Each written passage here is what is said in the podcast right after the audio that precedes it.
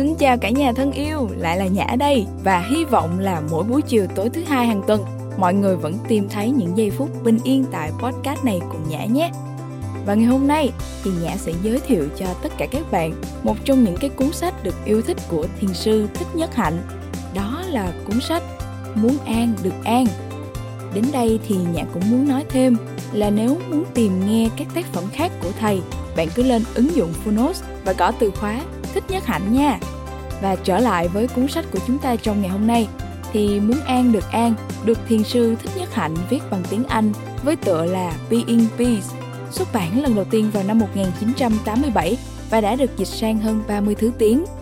Nhiều người thường hay có suy nghĩ rằng đời là bể khổ, nhưng ngay từ trang đầu tiên của cuốn sách, Thích Nhất Hạnh đã chỉ ra cho chúng ta thấy được rằng cuộc sống không chỉ có khổ đau mà còn có biết bao nhiêu là màu nhiệm như là trời xanh, mây trắng, nắng vàng và ta phải tiếp xúc được cả hai mặt của đời sống là khổ đau và màu nhiệm.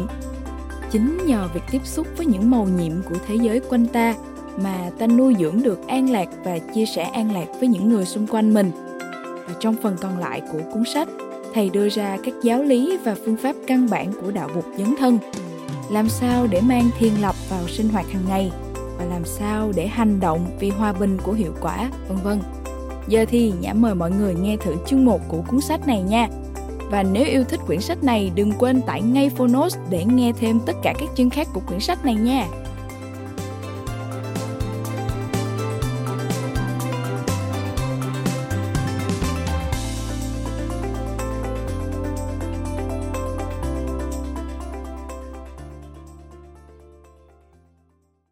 Bạn đang nghe từ Phonos.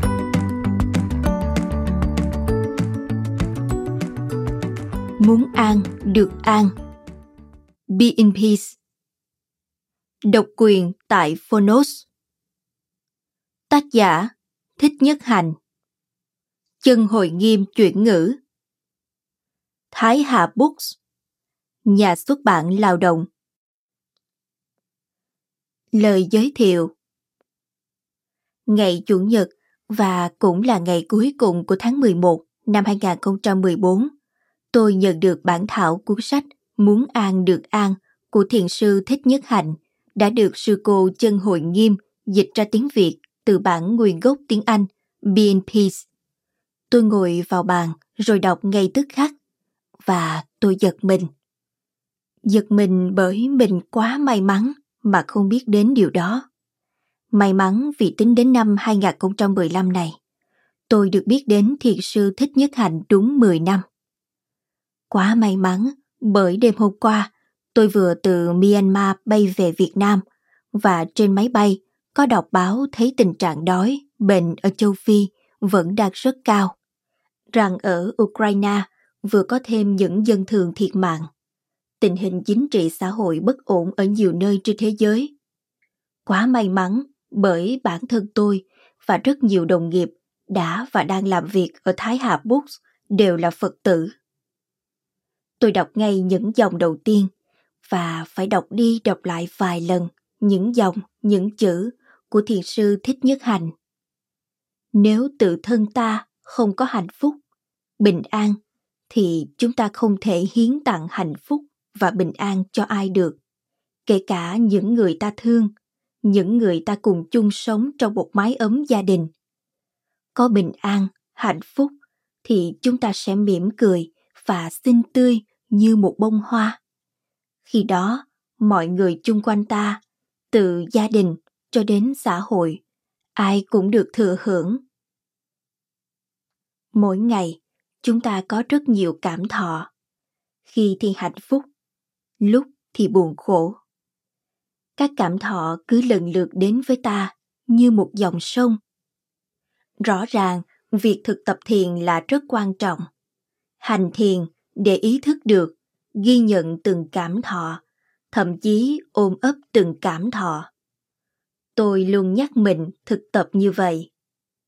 Tôi biết điều này bởi thiền sư thích nhất hạnh đã hướng dẫn chúng tôi cách đây tròn 10 năm. Từ 2005 khi tôi may mắn được biết đến thầy.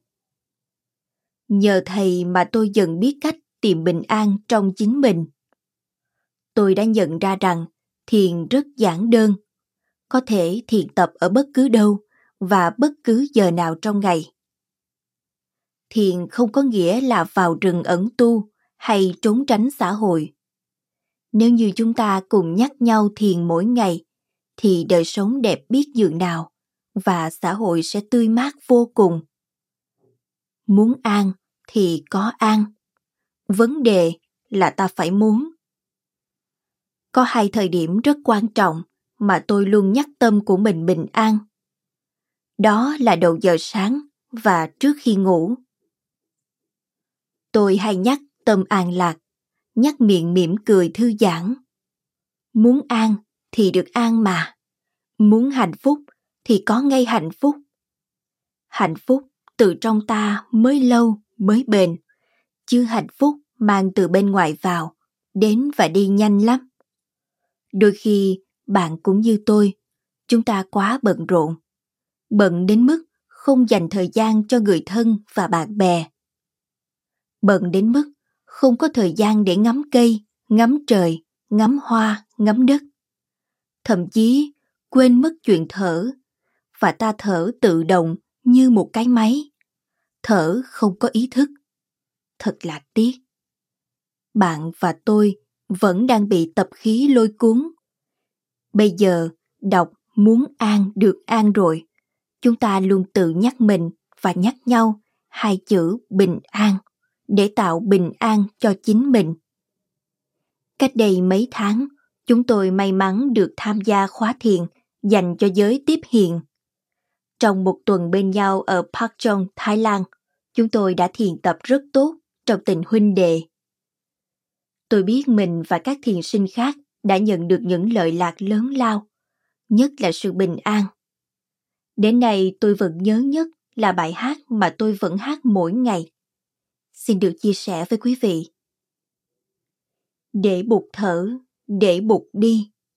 Mình khỏi thở, mình khỏi đi, khỏi đi. Bụt đang thở, Bụt đang đi. Mình được thở, mình được đi, được đi. Bụt là thở, Bụt là đi. Mình là thở, mình là đi, là đi.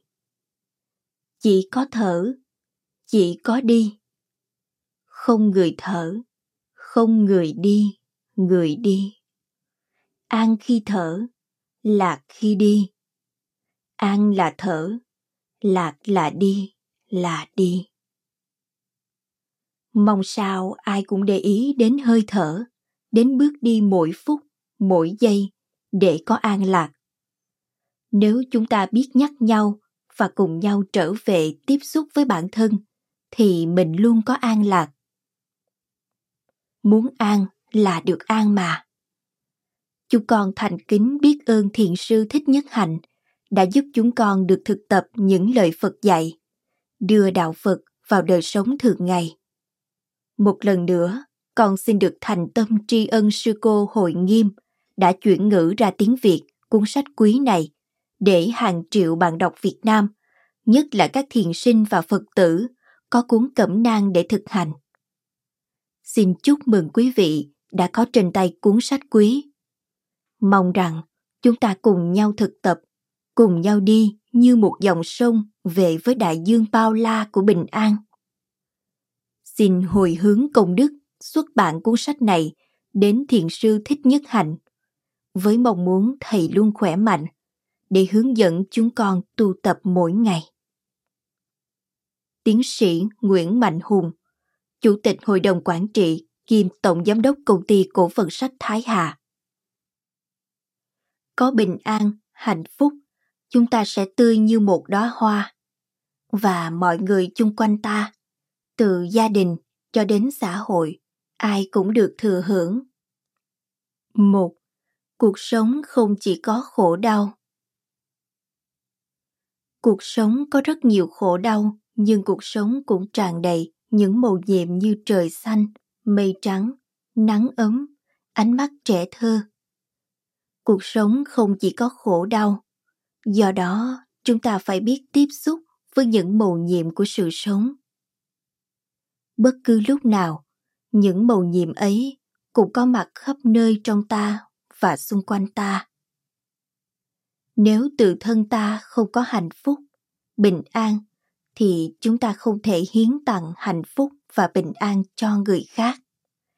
Kể cả những người ta thương, những người ta cùng chung sống trong một mái ấm gia đình có bình an, hạnh phúc thì chúng ta sẽ mỉm cười và nở ra như một bông hoa. Khi đó, mọi người chung quanh ta, từ gia đình cho đến xã hội, ai cũng được thừa hưởng. Chúng ta có cần cố gắng để hạnh phúc không? Có cần cố gắng để thưởng thức vẻ đẹp của trời xanh không? Có cần phải thực tập để có thể tận hưởng được vẻ đẹp đó không? Không, chúng ta chỉ tận hưởng thôi. Mỗi giây, mỗi phút của đời sống hàng ngày đều có thể như thế cả.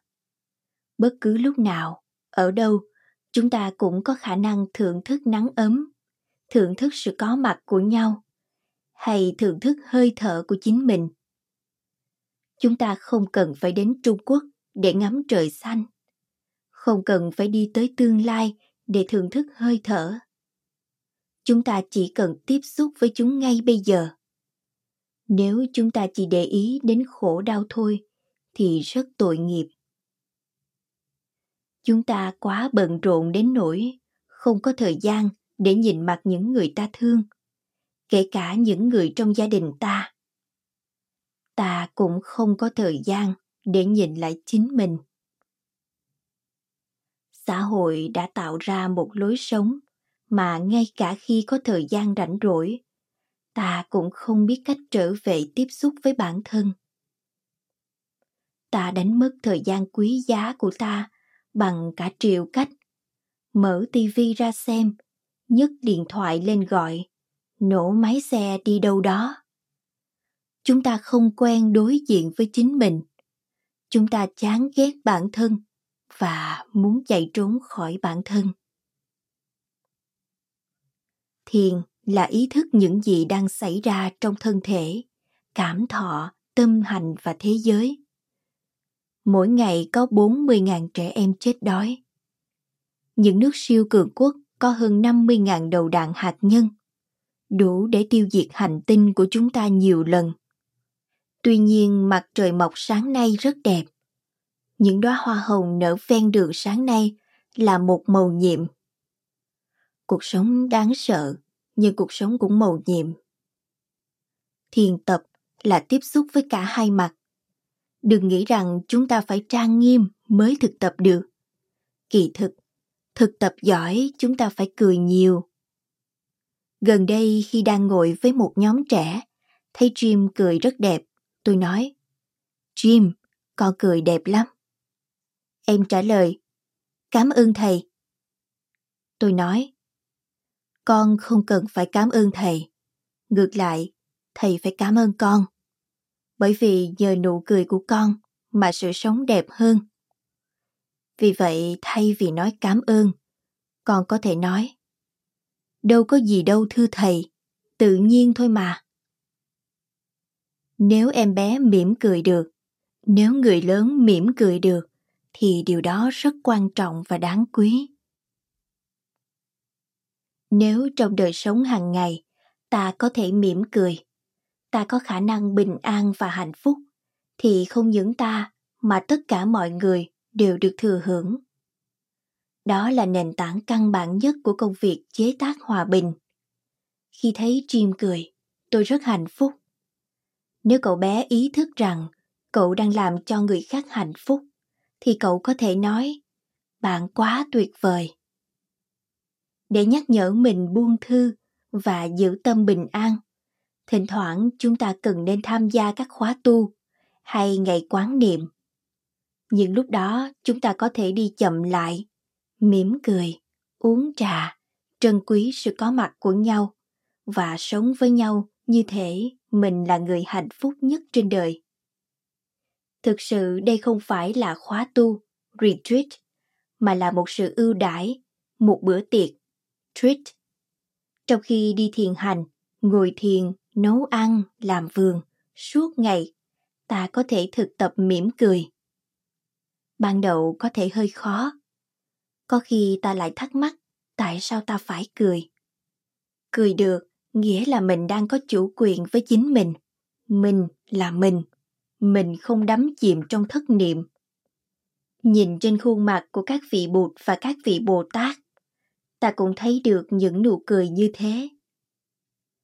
Tôi xin cống hiến cho các bạn một bài thi kệ để các bạn có thể đọc thầm khi thở và mỉm cười. Thở vào, tâm tĩnh lặng. Thở ra, miệng mỉm cười. An trú trong hiện tại. Giây phút đẹp tuyệt vời. Thở vào tâm tĩnh lặng, giống như uống một ly nước mát. Chúng ta cảm thấy sự mát mẻ, dễ chịu, thấm vào châu thân ta. Khi tôi thở vào và đọc lên câu này, tôi thấy hơi thở thực sự làm lắng dịu thân tâm tôi.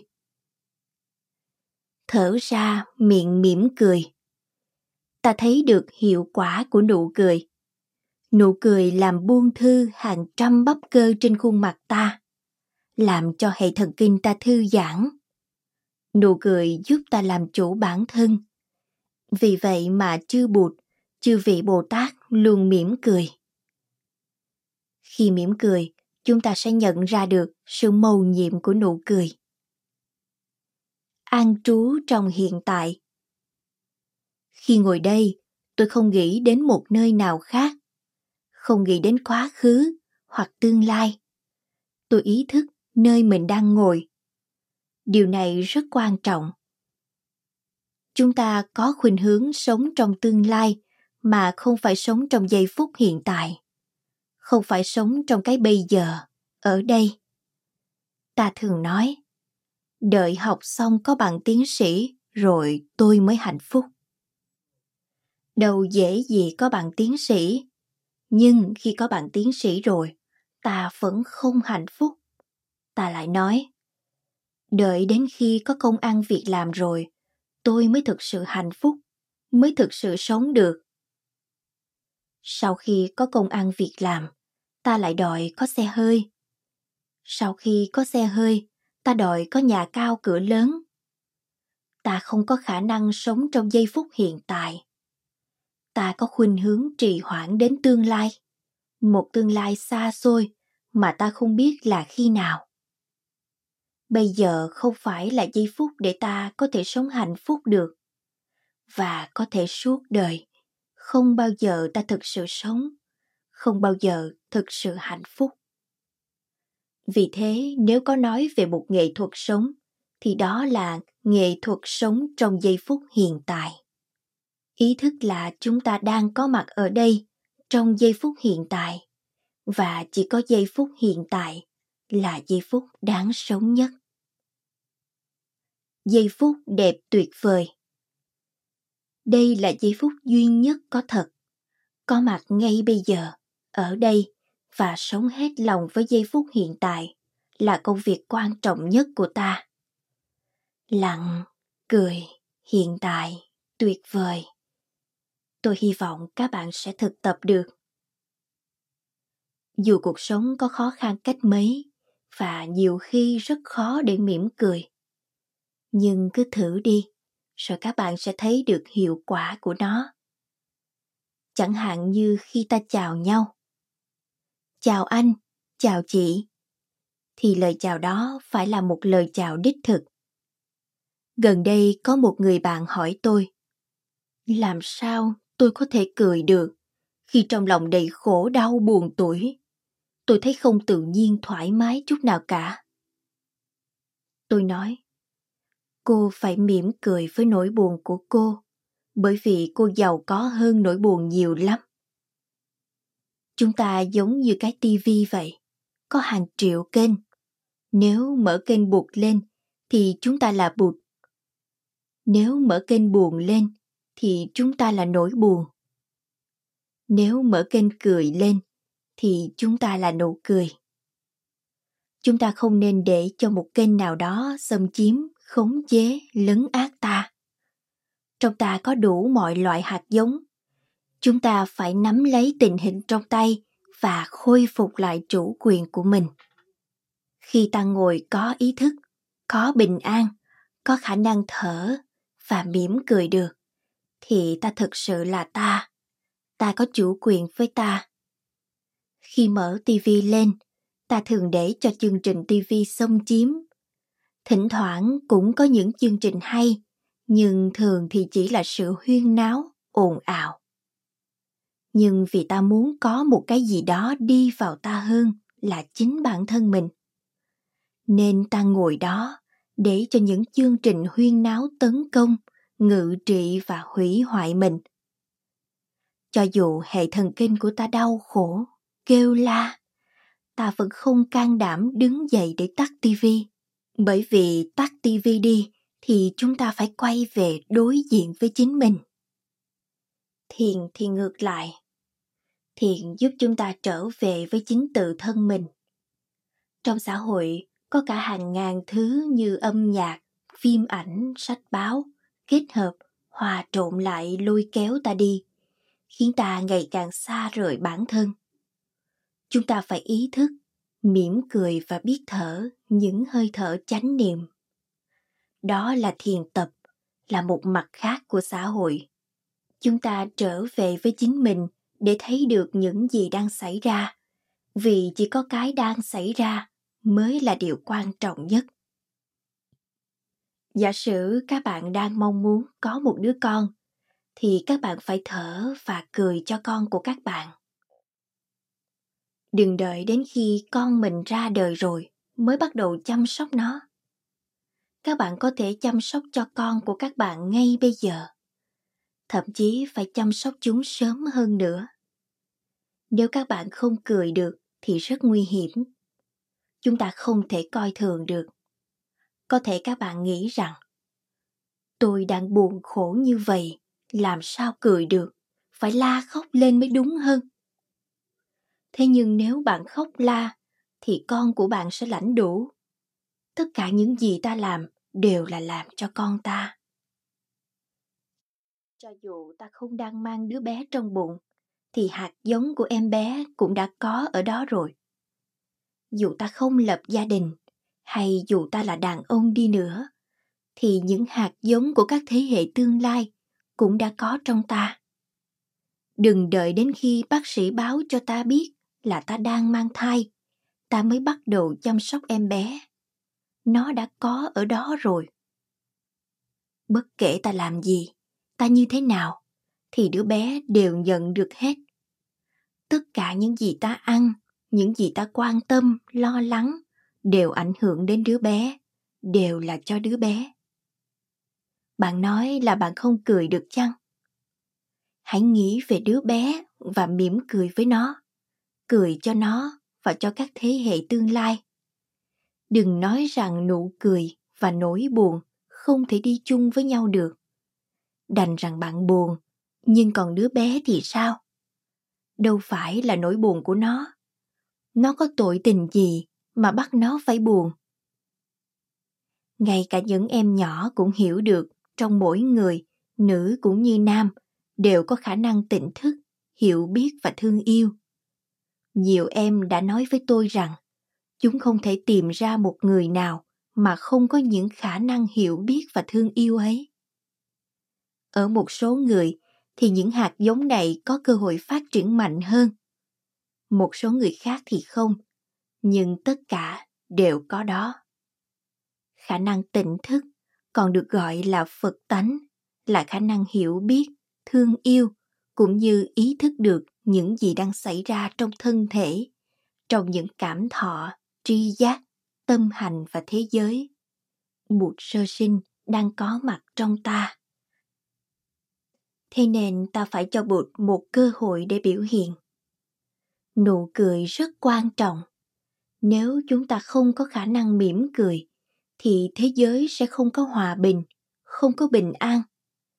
Chúng ta không thể biểu tình chống tên lửa hạt nhân để mang lại hòa bình mà chỉ khi nào chúng ta mỉm cười được thở được những hơi thở ý thức chế tác được an lạc thì khi ấy hòa bình mới có thể được tạo dựng